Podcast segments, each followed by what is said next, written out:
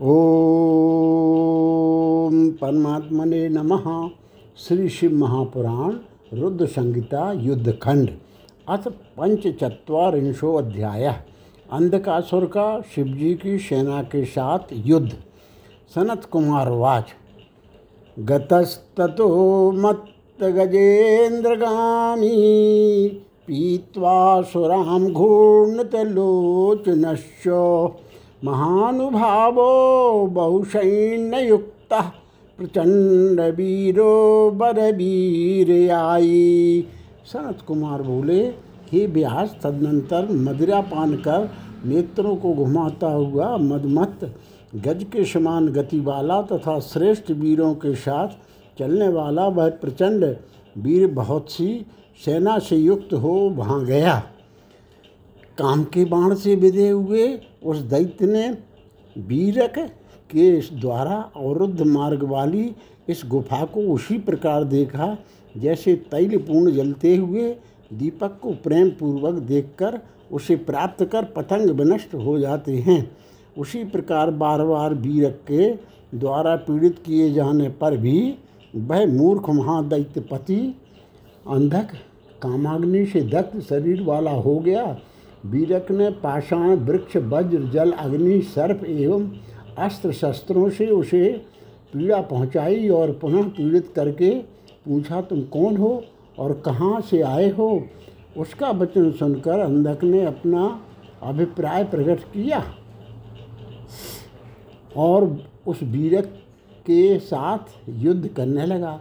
आश्चर्य है कि उस अप्रमेय महावीर वीरक ने अंधक को एक मुहूर्त में युद्ध में जीत लिया। महान खड़क के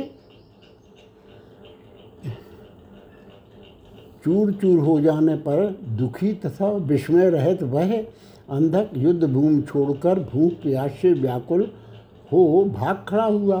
तत्पश्चात प्रहलाद आदि प्रधान दैत्य उसके साथ युद्ध करने लगे, किंतु अत्यंत भयंकर वे दैत्य अनेक शस्त्रास्त्रों से लड़ते हुए पराजित होने के कारण लज्जित हो गए। तब विरोचन बलि हज़ारों भुजाओं वाला बाण, भजी, कुंभज, शंभर एवं वृत्त आदि पराक्रमी दैत्य युद्ध करने लगे। चारों ओर से घेर कर युद्ध करते हुए उन्हें दैत्यों को शिव के गण वीरक ने पराजित कर दिया। उनके दो टुकड़े कर दिए। बहुत से दानवों के मर जाने पर और कुल कुछ के शेष रहने पर सिद्ध संघों ने जय जयकार किया। मेधा मंश पीप से महाभयंकर युद्ध के बीच गीदड़ आनंद से नाचने लगे एवं रुधिर के भयंकर कीचड़ में विचरण करते हुए मांसाहारी जंतुओं से सारी रणभूमि भयंकर दिखाई पड़ने लगी। उस समय वीरक द्वारा दैत्यों के विनष्ट हो जाने पर भगवान सदाशिव ने दाक्षाणी को सांत्वना देकर कहा, हे प्रिय, मैंने पूर्व में जिस कठिन महापाशुपत व्रत को किया था, उसे करने जा रहा हूँ। शिवजी बोले, हे देवी, रात दिन तुम्हारे साथ प्रसंग के कारण मेरी सेना का क्षय हो गया। मरण धर्म दैत्यों के द्वारा मेरी अमर्थ सेना का विनाश हुआ। यह किसी पुण्यनाशक ग्रह का ही प्रभाव है। हे सुंदरी, अब मैं वन में जाकर परम दिव्य एवं अद्भुत वर प्राप्त कर अत्यंत कठिन व्रत करूँगा। तुम पूर्ण रूप से भय रहे तथा शोक विहीन रहना। सनत कुमार बोले, इतना वचन कहकर अत्यंत तेजस्वी महात्मा शंकर अपने संगी का धीरे से शब्द करके अत्यंत घोर पुण्यतम वन में जाकर पाशुपत व्रत का अनुष्ठान करने लगे। जिस व्रत को देवता एवं दानव भी करने में समर्थ नहीं है, उसे उन्होंने हज़ार वर्ष पर्यंत किया। उस समय पतिव्रता तथा शील गुण से संपन्न पार्वती मंदर पर्वत पर स्थित हो सदाशिव के आगमन की प्रतीक्षा करती हुई अकेले गुफा के अंदर सदा भयभीत तथा दुखी रहा करती थी। उस समय पुत्र वीरक ही उनकी रक्षा करता था। इसके बाद वरदान से उन्मत्त तथा कामदेव के बाणों से धैर्य रहित वह दैत्य बड़ी शीघ्रता से प्रहलाद आदि दैत्यों के साथ उस गुफा के पास आ गया। उसने भोजन, पान एवं निद्रा का परित्याग कर कुपित हो अपने सैनिकों को साथ लेकर पाँच सौ, पाँच रात दिन बीरक के साथ अत्यंत अद्भुत युद्ध किया। खड़ग, बर्छी, भिंदीपाल तथा भुषुंडी अर्ध चंद्रमा के समान विस्तृत विस्तृत मात्र तथा कछुए के समान मुख वाले प्रकाशमान बाणों, तीक्ष्ण त्रिशूलों परशु तोमर मुदगर, खड़ग, गोले, पर्वत, वृक्ष तथा दिव्यास्तों से उस वीरक ने दैत्यों के साथ युद्ध किया। दैत्यों द्वारा चलाए गए उन शस्त्रों से गुफा के द्वार बंद हो गए। कहीं लेशमात्र भी प्रकाश नहीं रहा। वीरक भी शस्त्रों की चोट से आहत होकर गुफा के द्वार पर मूर्छित होकर गिर पड़ा। सभी दैत्यों से तथा उनके अस्त्रों से मुहूर्त मात्र के लिए वीरक को आच्छादित देखकर तथा यह देखकर कि यह भयंकर दैत्यों को हटा नहीं पा रहा है, गुफा में स्थित देवी ने भयपूर्वक शकियों के साथ ब्रह्मा, विष्णु तथा समस्त गणों की सेना का स्मरण किया। उनके स्मरण मात्र से ही ब्रह्मा, भगवान, विष्णु तथा इंद्र सभी सैनिकों के साथ स्त्री रूप धारण कर वहाँ आ गए।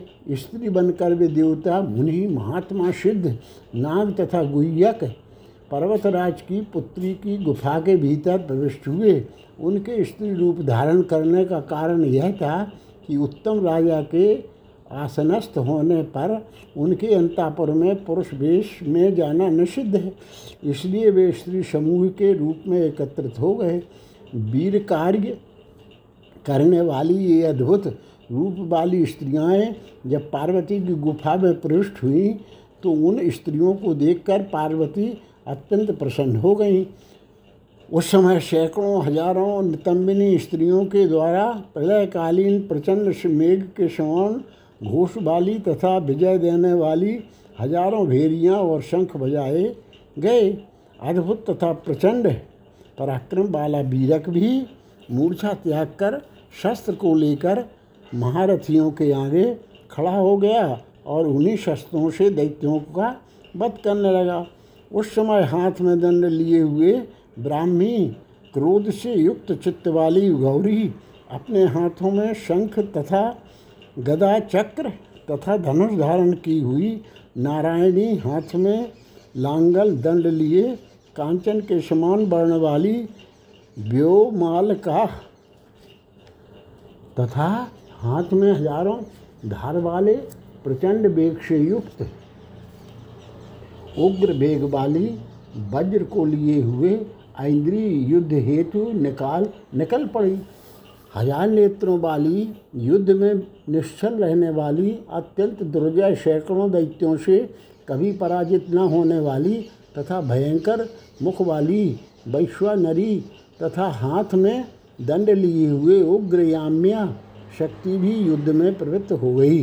हाथ में अत्यंत तीक्ष्ण तलवार तथा घोड़ धनुष लेकर नैरीति शक्ति आई। वरुण का पास हाथ में धारण कर युद्ध की अभिलाषा करती हुई तोयाला, तोयालिका निकल पड़ी। प्रचंड पवन की महाशक्ति भूख से व्याकुल हो हाथ में अंकुश लेकर एवं कुबेर की शक्ति हाथ में प्रलय काल की अग्नि के समान गदा लेकर युद्ध भूमि में आ पहुँची। तीक्ष्ण मुख वाली कुरूपा, नखरूपा आयुध वाली नांग के समान भयंकर यक्षेश्वरी आदि देवियाँ तथा इसी प्रकार की अन्य सैकड़ों देवियाँ संग्राम भूमि में निकल पड़ी। उसकी अपार सेना देखकर वे देवियाँ विस्मित भय से व्याकुल, फीके वर्ण वाली तथा अत्यंत कातर हो गईं। उसके बाद ब्रह्माणी आदि सभी देवी शक्तियों ने पार्वती की सम्मति से अपने मन को समाहित कर वीरक को अपना सेनापति बनाया। इसके बाद वरदान से शक्ति संपन्न प्रधान दैत्य मन में यह है विचार कर अभूतपूर्व युद्ध करने लगे कि आज इन नारियों से हम मृत्यु को प्राप्त होंगे अथवा इन पर विजय प्राप्त करेंगे। उस समय संग्राम भूमि में अद्भुत बुद्धि संपन्न वीरक को अपना सेनापति बनाकर पार्वती ने सखियों के साथ युद्ध में अद्भुत युद्ध कौशल दिखाया महापराक्रमी हिरण्याक्ष पुत्र राजा अंधक ने भी व्यू की रचना की और विष्णु की संभावना करके यम की शक्ति को अवस्थित देखकर उनके लड़ने के लिए महाभयंकर गिल नामक राक्षस को नियुक्त किया। ब्रह्मा जी की सेवा करने से उसका मुख अत्यंत विकराल हो गया था, इसलिए उसे मारने के लिए भगवान विष्णु आए। उसी समय हज़ार वर्ष बीत जाने पर प्रलयकालीन हज़ारों सूर्यों के समान कांति वाले व्याघ्रचर में धारी भगवान शिव जी भी कुपित होकर युद्ध भूमि में आए। तब उन महेश्वर को युद्ध भूमि में आया देखकर अत्यंत प्रसन्न हुई। उन स्त्रियों ने वीरक को साथ लेकर महायुद्ध किया। उस समय सिर झुकाकर सदाशिव को प्रणाम करके पति का पराक्रम प्रदर्शित करती हुई गौरी ने प्रसन्नतापूर्वक घोर युद्ध किया। उसके बाद शंकर जी पार्वती को हृदय से लगाकर गुफा के भीतर प्रविष्ट हो गए। पार्वती ने उन हज़ारों स्त्रियों को अनेक प्रकार से सम्मानित कर विदा किया और वीरक को गुफा के द्वार पर रहने दिया। उसके बाद नीति में विलक्षण उस असुर ने गौरी एवं गिरीश को संग्राम भूमि में न देखकर शिवजी के पास बेघस नामक अपना दूध भेजा।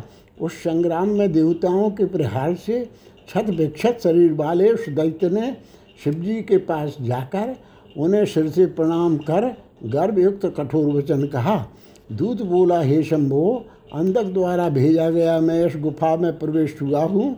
उस अंधक ने आपको संदेश भेजा है कि तुम्हें स्त्री से कोई प्रयोजन नहीं है। अतः इस रूपवती युवती नारी को शीघ्र त्याग दो। प्राय आप तपस्वी को, अंताकरण को भूषित करने वाले क्षमा आदि गुणों का सेवन करना चाहिए। मुनियों से विरोध नहीं करना चाहिए। ऐसा विचार कर, मैं तुमसे विरोध नहीं करना चाहता। वस्तुतः तुम तपस्वी मुनि नहीं हो, किंतु शत्रु हो। हे धूर्त तापस, तुम हम दैत्यों के महाविरोधी शत्रु हो। अतः शीघ्रता से मेरे साथ युद्ध करो। आज ही तुम्हारा वध करके तुम्हें रसातल पहुँचा देता हूँ। सनत कुमार बोले दूत की से ये वचन सुनकर सज्जनों के रक्षक, दुष्टों की मत को नष्ट करने वाले कपालमाली महान त्रिनेत्र शंभु शोकाग्नि से जलते हुए बड़े क्रोध से उस दूत से कहने लगे, शिवजी बोले, हे दूत, तुमने जो बात कही है, वह बड़ी कठोर है। अब तुम शीघ्र चले जाओ और उससे कहो, यदि तुम बलवान हो तो शीघ्र आकर मेरे साथ बलपूर्वक युद्ध करो।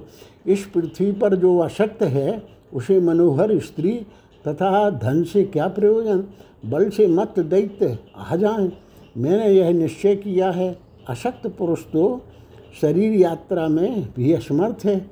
अतः उनके लिए जो बेहद हो, उसे करें और मुझे भी जो करना है, उसे मैं करूँगा। इसमें संदेह नहीं है। सनत कुमार बोले, शिवजी से यह वचन सुनकर वह बिघस भी प्रसन्न होकर वहाँ से निकल पड़ा और उसके बाद गर्जना पूर्वक हुंकार भरता हुआ दैत्यपति के पास गया। सनत कुमार वाच एतद्वचस्तद्विघसोऽपि तस्मात् श्रुत्वा हरान्निर्गत एव हृष्टा। प्रगात् ततो गर्जित हूँ कृतानि कुर्वस्ततो दैत्यपते सकाशम। संत कुमार बोले शिव जी से यह वचन सुनकर वह विघस भी प्रसन्न होकर वहाँ से निकल पड़ा और उसके बाद गर्जना पूर्वक हुंकार भरता हुआ दैत्य पति के पास गया। इति श्री शिव महापुराणे द्वितीयाम रुद्र संहितायाम पंचमें युद्धखंडे युद्ध प्रारंभ दूत संवाद वर्णनम नाम पंचचत्वारिंशो अध्याय। अथ खट चत्वारिंशो अध्याय। भगवान शिव एवं अंधकासुर का युद्ध, अंधक की माया से, उसके रक्त से, अनेक अंधक गणों की उत्पत्ति, शिव की प्रेरणा से विष्णु का काली रूप धारण कर, दानवों के रक्त का पान करना, शिव द्वारा अंधक को अपने त्रिशूल से लटका देना, अंधक की स्तुति से प्रसन्न हो, शिव द्वारा उसे गणपत पद प्रदान करना। सनत कुमार वाच तस्यं तस्येङ्गितज्ञश्च सदैत्यराजो गदां गृहीत्वा तुरता ससैन्यः कृत्वाथ सोग्रे मिलनाम ध्येयम सुदारुणम दई देव बरई रभेद्यम सनत कुमार बोले, हे व्यास शिव जी का अभिप्राय जानकर, उस दैत्यराज ने गदा लेकर देवगणों से सर्वथा अभेद्य गिल नामक दैत्य को आगे कर सेना के सहित शीघ्र शिवजी की गुफा के दरवाजे पर पहुंचकर वज्र के समान तीखे शस्त्रों से प्रहार करना आरंभ कर दिया। कुछ दैत्यों ने वीरक पर और कुछ दैत्यों ने पार्वती पर शस्त्रों से प्रहार किया। कुछ दैत्यों ने गुफा के मनोहर द्वार को तोड़ दिया। कुछ ने द्वार पर लगे पत्र, पुष्प, फल, मूल तथा मनोहर जल एवं उद्यान मार्गों को नष्ट कर दिया। कुछ ने प्रसन्न होकर पर्वत के दीप्तिमान शिखरों को तोड़ दिया।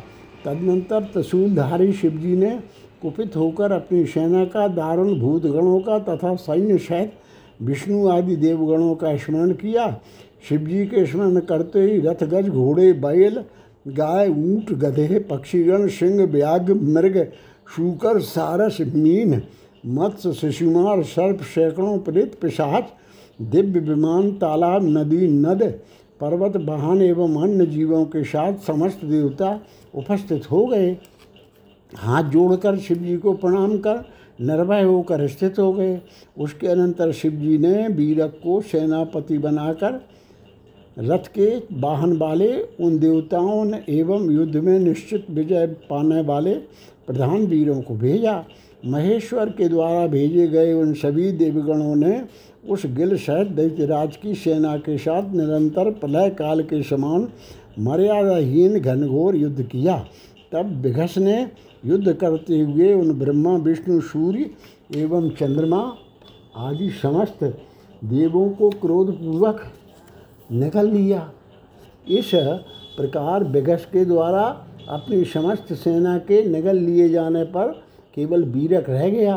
तब संग्राम भूमि को छोड़कर उस गुफा में प्रवेश करके सिर झुकाकर काम शत्रु शिव जी को प्रणाम करके वक्ताओं में श्रेष्ठ भाई वीरक दुखी होकर उनसे सारा वृत्तांत कहने लगा, हे भगवान विघस दैत्य ने आपकी सारी सेना निगल ली है। वह लोग गुरु दैत्य विनाशक भगवान विष्णु को निगल गया। उसने सूर्य तथा चंद्रमा को वरदायक ब्रह्मा तथा इंद्र को निगल लिया। वह यम वरुण, पवन एवं कुबेर आदि को भी निगल गया। केवल मैं ही अकेला रह गया हूँ। मुझे अब क्या करना है? वह अजय दैत्यपति सेना सहित प्रसन्नचित्त है। मैं भयभीत होकर वायु के समान वेगवान होकर आप अजय के पास आया हूँ। भगवान विष्णु ने अपना मुख फैलाकर कश्यप पुत्र हिरण्य कश्यपु को अपने तीव्र नखों से विदीर्ण किया था। वे भक्तों के वशीभूत हो त्रिलोकी के कष्टों का नाश करने में प्रवृत्त रहते हैं।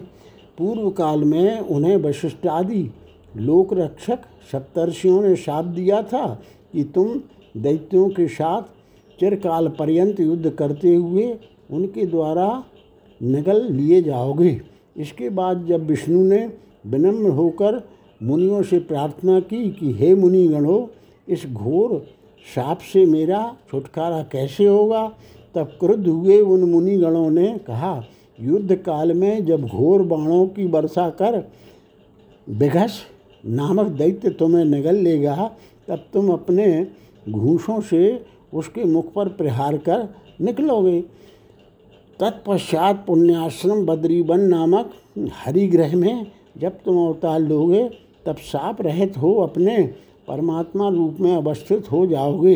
तभी से वह गिल नामक दैत्य प्रतिदिन भूखा रहकर बड़ी प्रसन्नता के साथ युद्ध स्थल में घूमता रहता था।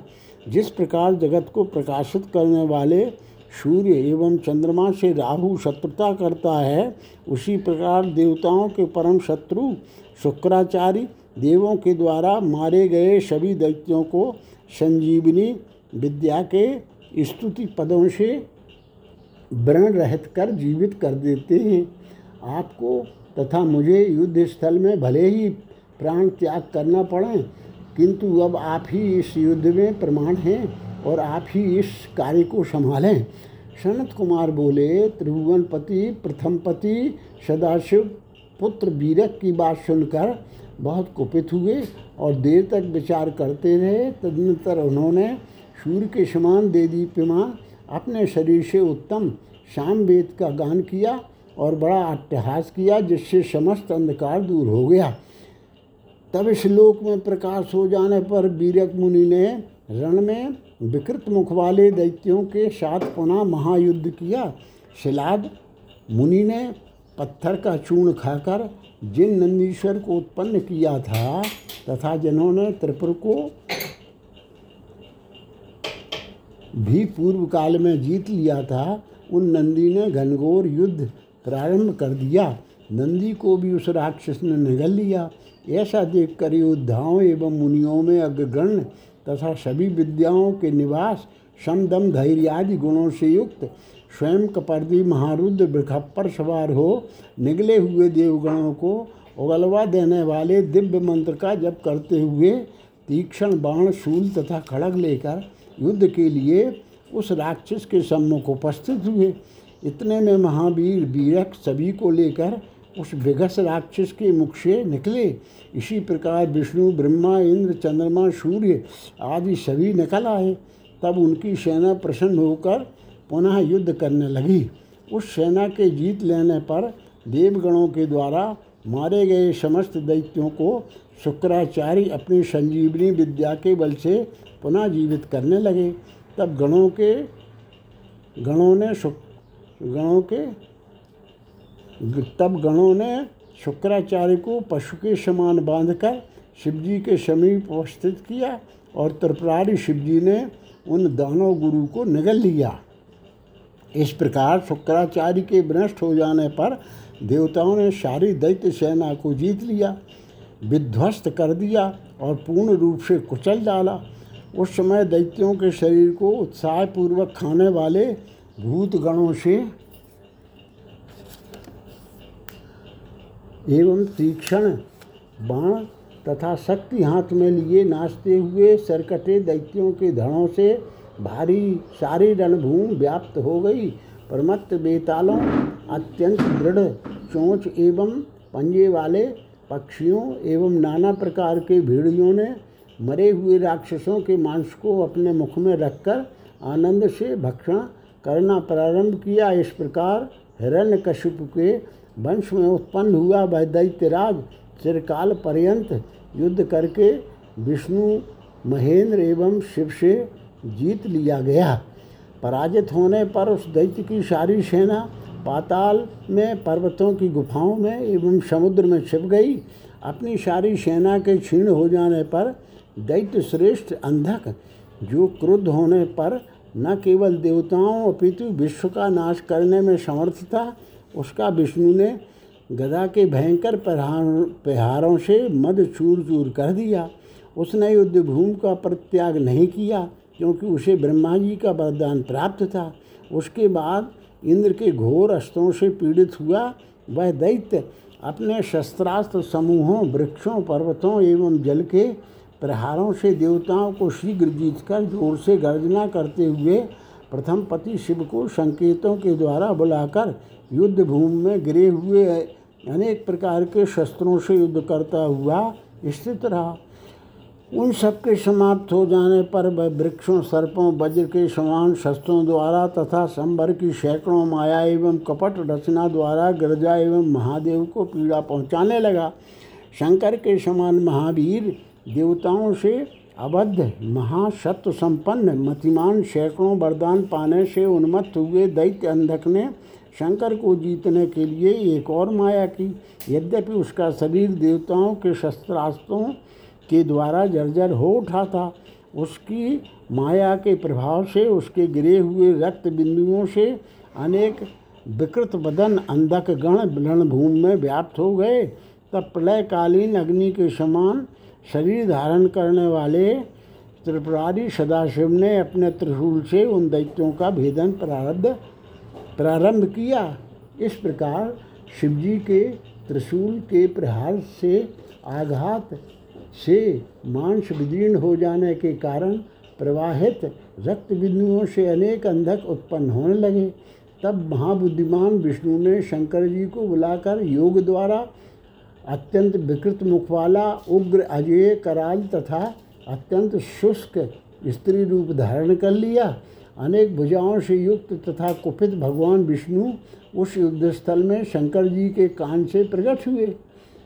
युद्ध भूमि में उत्पन्न हुई वे देवी अपने युगल चरणों से पृथ्वी को सुशोभित करने लगी। सभी देवगण उनकी स्तुति करने लगे।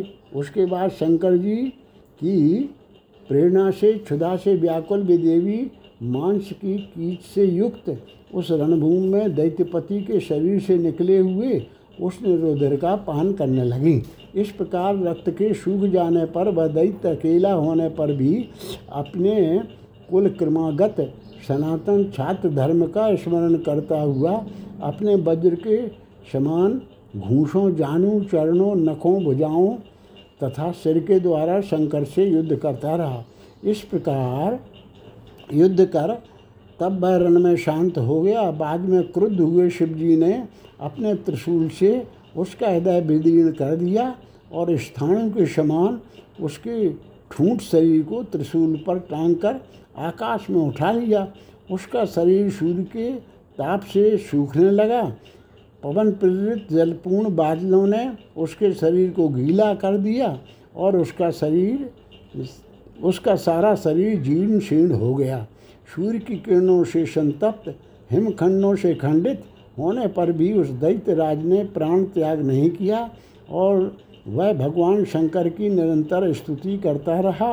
यह देखकर करुणा सागर परम दयालु भगवान शंकर ने उसकी स्तुति से प्रसन्न होकर उसे गाण पत्य पद प्रदान किया।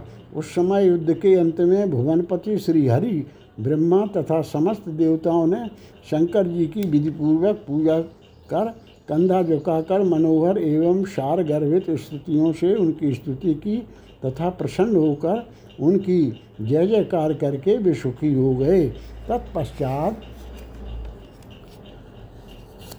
भगवान भूतपति नाना प्रकार की सामग्री से पूजित देवगणों को सत्कार से विदा कर पार्वती के साथ प्रसन्न हो गुहा में क्रिया करने लगे।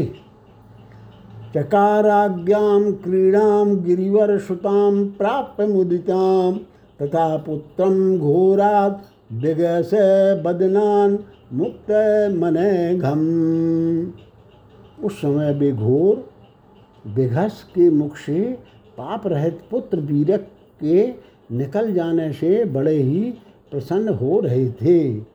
इति श्री शिव महापुराणे द्वितीयायाम रुद्र संहितायाम पंचमे युद्ध खंडे अंधक बधोपाख्याने अंधक युद्ध वर्णनम नाम खट चत्वारिंशो अध्याय।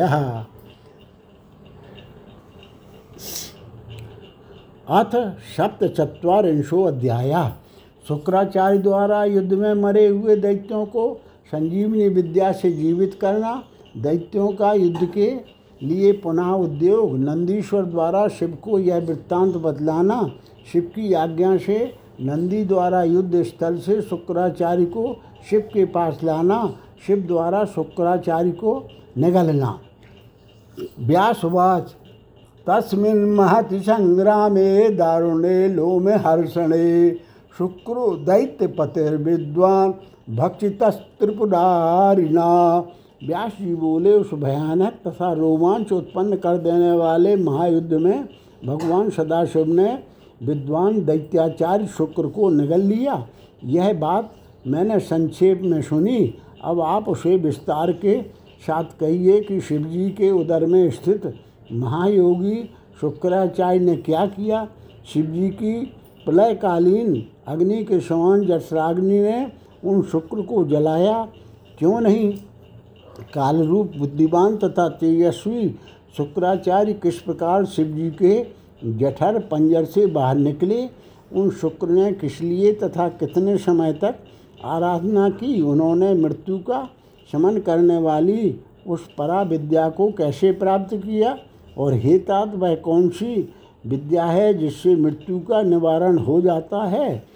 देवादिदेव लीला बिहारी भगवान शंकर के त्रिशूल से छुटकारा पाए हुए अंधक ने किस प्रकार गणपत्य पद प्राप्त किया? हे परम बुद्धिमान तात कृपा कीजिए और शिवलीला मृत का पान करने वाले मुझको यह सब विशेष रूप से बताइए। ब्रह्मा जी बोले, हे तात अमित तेजस्वी व्यास जी के इस वचन को सुनकर शिव जी के चरण कमल का स्मरण करके सनत कुमार जी कहने लगे सनत कुमार बोले, हे महाबुद्धिमान व्यास, आप मुझसे शिव लीला मृत का श्रवण कीजिए। आप धन्य हैं शिव जी के परम भक्त हैं और विशेषकर मुझे तो बहुत आनंद देने वाले हैं। जिस समय अत्यंत दुर्भेद्य वज्रव्यूह के अधिपति भगवान शंकर एवं गिरिव्यूह के अधिपति अंधक में घनघोर युद्ध छिड़ा हुआ था उस समय सर्वप्रथम बलशाली दैत्यों को, दैत्यों की विजय हुई और हे मुने, उसके बाद शिवजी के प्रभाव से प्रमथ गणों की विजय हुई। यह सुनकर महान दैत्य अंधकाश्वर अत्यंत दुखित हुआ और वह विचार करने लगा कि मेरी विजय किस प्रकार होगी। इसके बाद परम बुद्धिमान महावीर वह अंधक संग्राम छोड़कर शीघ्र ही अकेले शुक्राचार्य के पास गया। परम नीतिज्ञ, वह अंधक रथ से उतरकर अपने गुरु शुक्राचार्य को प्रणाम करके हाथ जोड़कर विचार करके यह कहने लगा, अंधक बोला, हे भगवान, हम लोग आपका आश्रय लेकर आपको गुरु मानते हैं। सर्वदा विजय पाने वाले हम लोग आज पराजित हो रहे हैं। हे देव, आपके प्रभाव से हम लोग सदैव शंकर, विष्णु आदि देवताओं को तथा उनके अनुचरों को क्षुद्र तृण के समान समझते हैं और आपके अनुग्रह से सभी देवता हमसे उसी प्रकार डरते रहते हैं, जैसे सिंह से हाथी और गड़रों से सर्प डरते रहते हैं। आपके अनुग्रह से प्रमुखों की संपूर्ण सेना को ध्वस्त कर दैत्यों तथा दानवों ने दुर्भेद्र वज्रव्यूह में प्रवेश किया हे भार्गव, हम लोग आपकी शरण में रहकर पृथ्वी के समान सदा अभिचल होकर युद्ध स्थल में निशंक विचरण करते हैं। हे विप्र, वीर शत्रुओं से पीड़ित होकर भागकर शरण में आए हुए असुरों की तथा मृत दैत्यों की भी आप रक्षा करें। मृत्यु को पराजित करने वाले महापराक्रमी प्रमथ गणों से मार खाकर युद्ध में गिरे हुए उन हुंड आदि मेरे गणों को देखिए।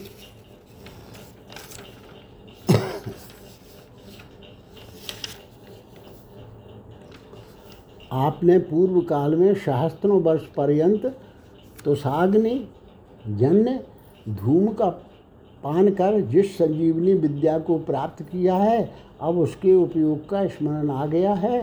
हे भार्गव, इस समय आप कृपा कर सभी असुरों को जीवित कर दें।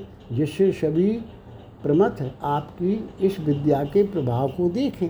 सनत कुमार बोले, इस प्रकार अंधक के वचन को यो सुनकर परम धीर वे शुक्राचार्य दुखी मन से विचार करने लगे, मुझे इस समय क्या करना चाहिए?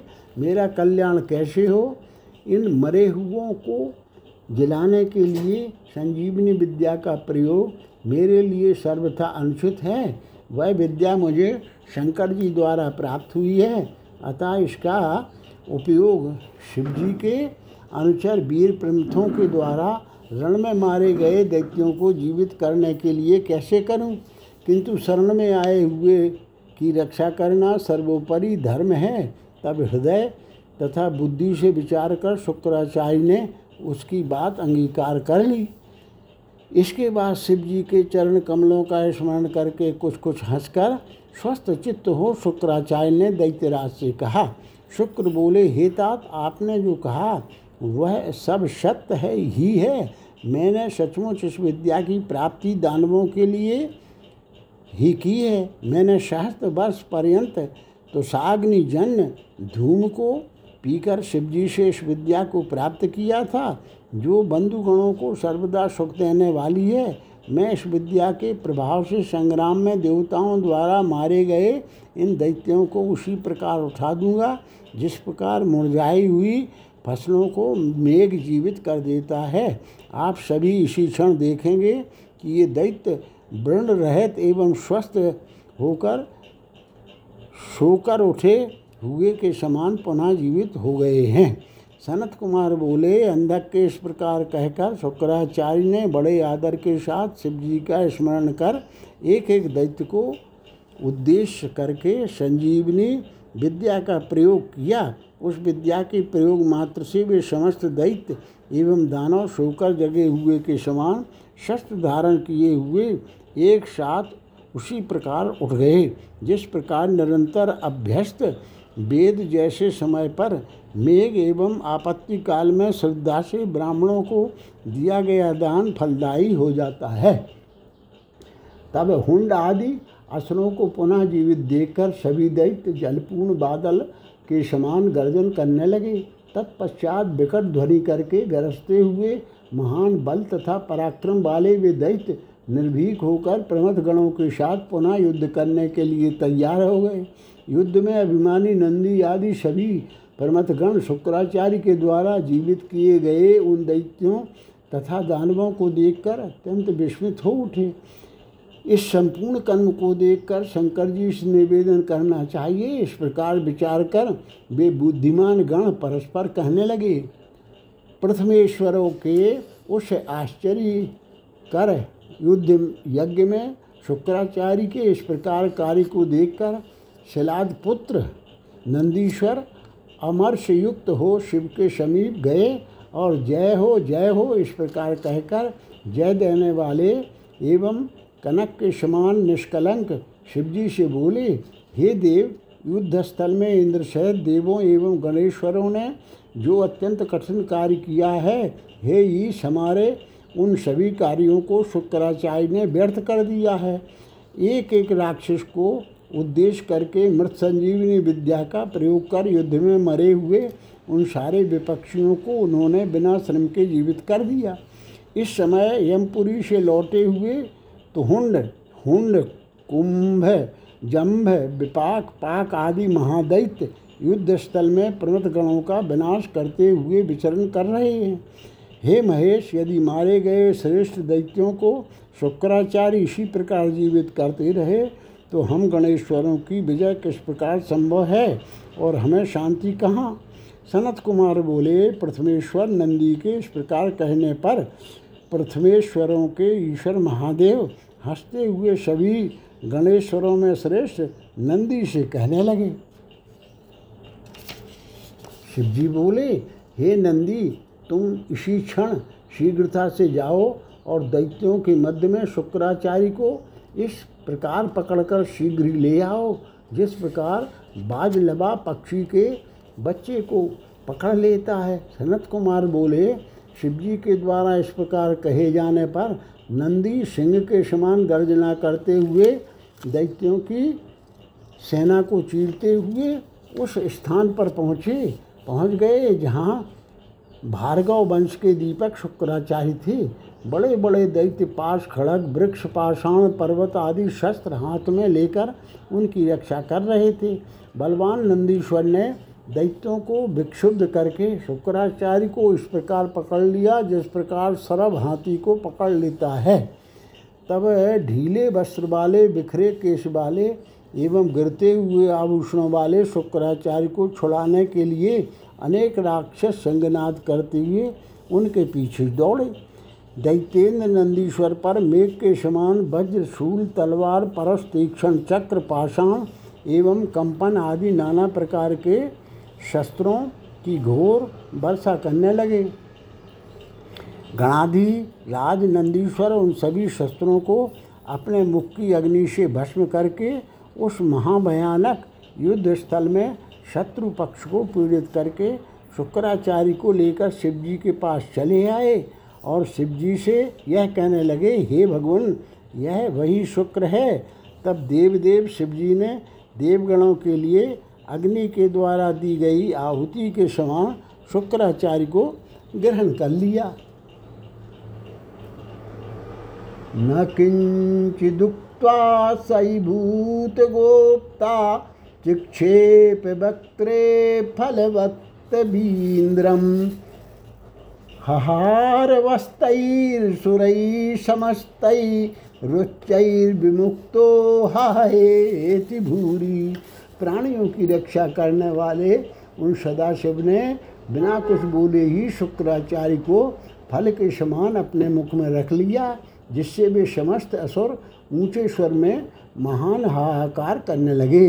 इति श्री शिव महापुराणे द्वितीयायाम रुद्र संहितायाम पंचमे युद्ध खंडे अंधक युद्धे शुक निगीर्णन वर्णन नाम सप्तचत्वारिंशो अध्याय।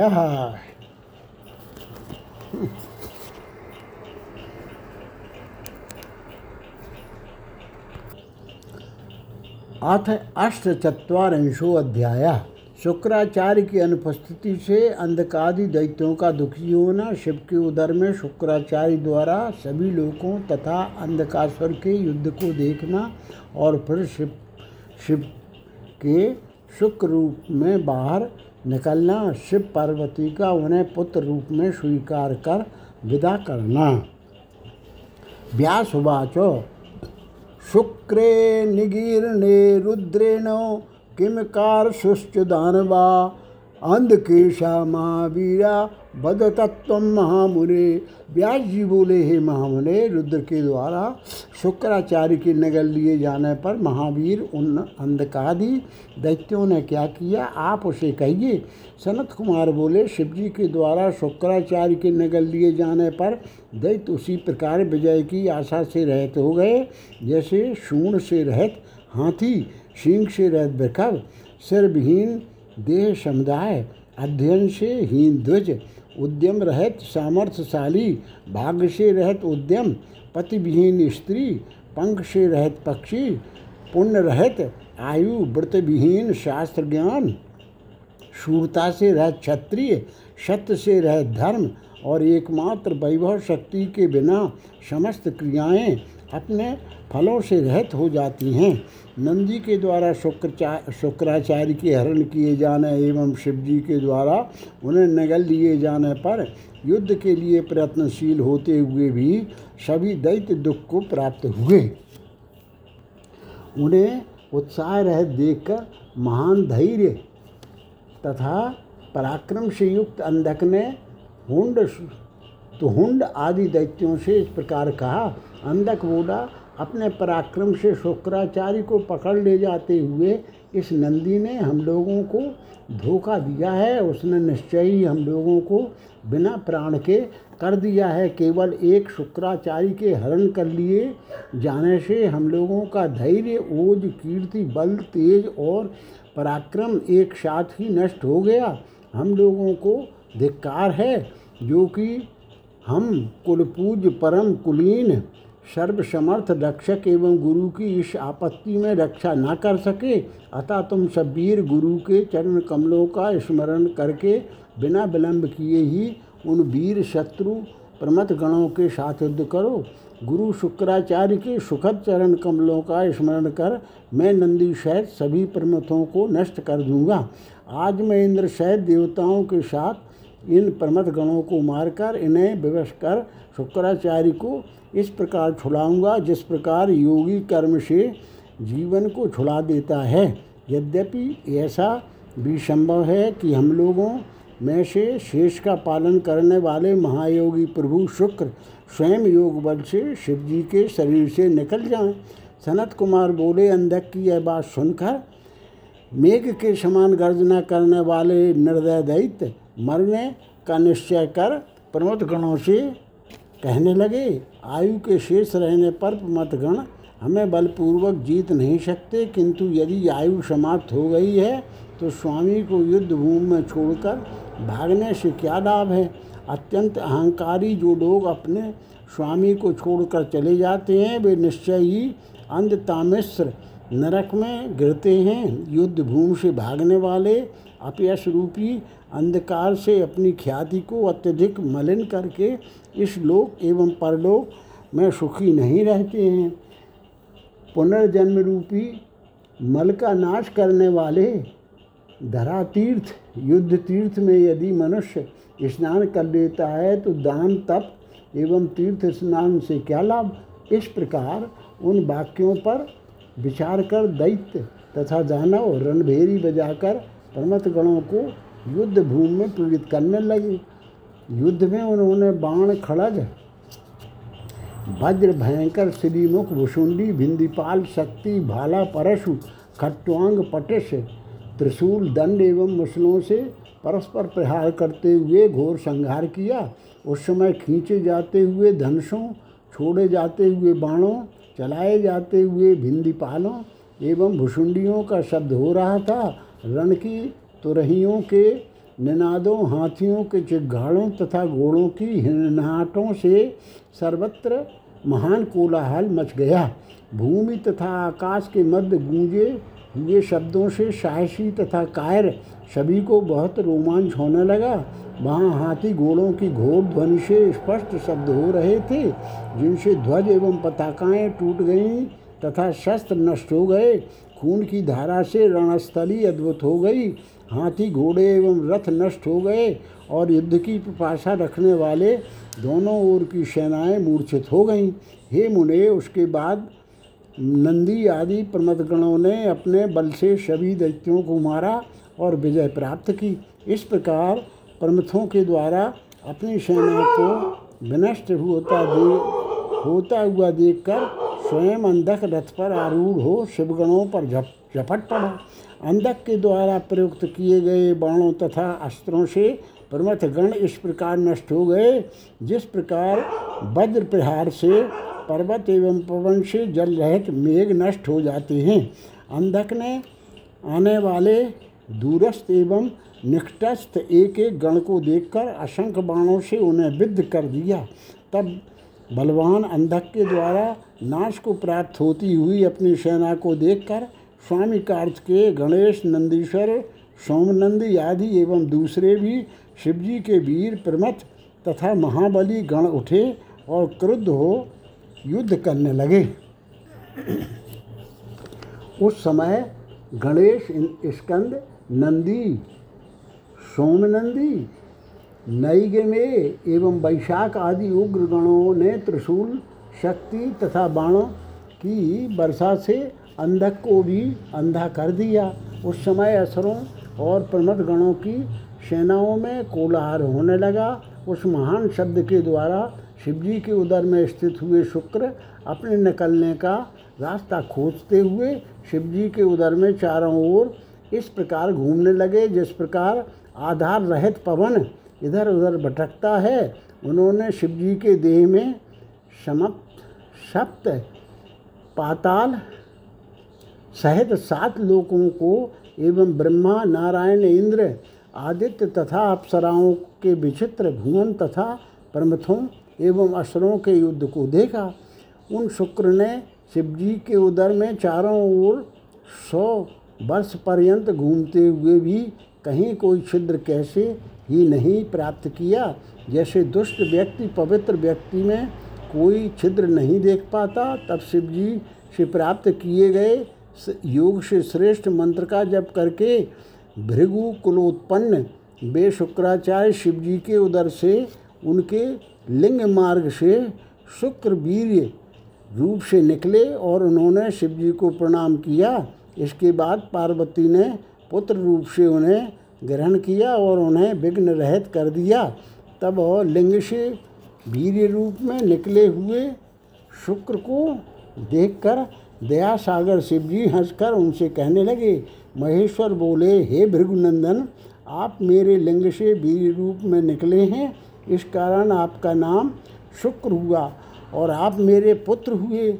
अब जाइए। सनत कुमार बोले, शिवजी के द्वारा इस प्रकार कहे जाने पर सूर्य के समान कांतिमान शुक्र ने शिव को पुनः प्रणाम किया और हाथ जोड़कर उनकी स्तुति की।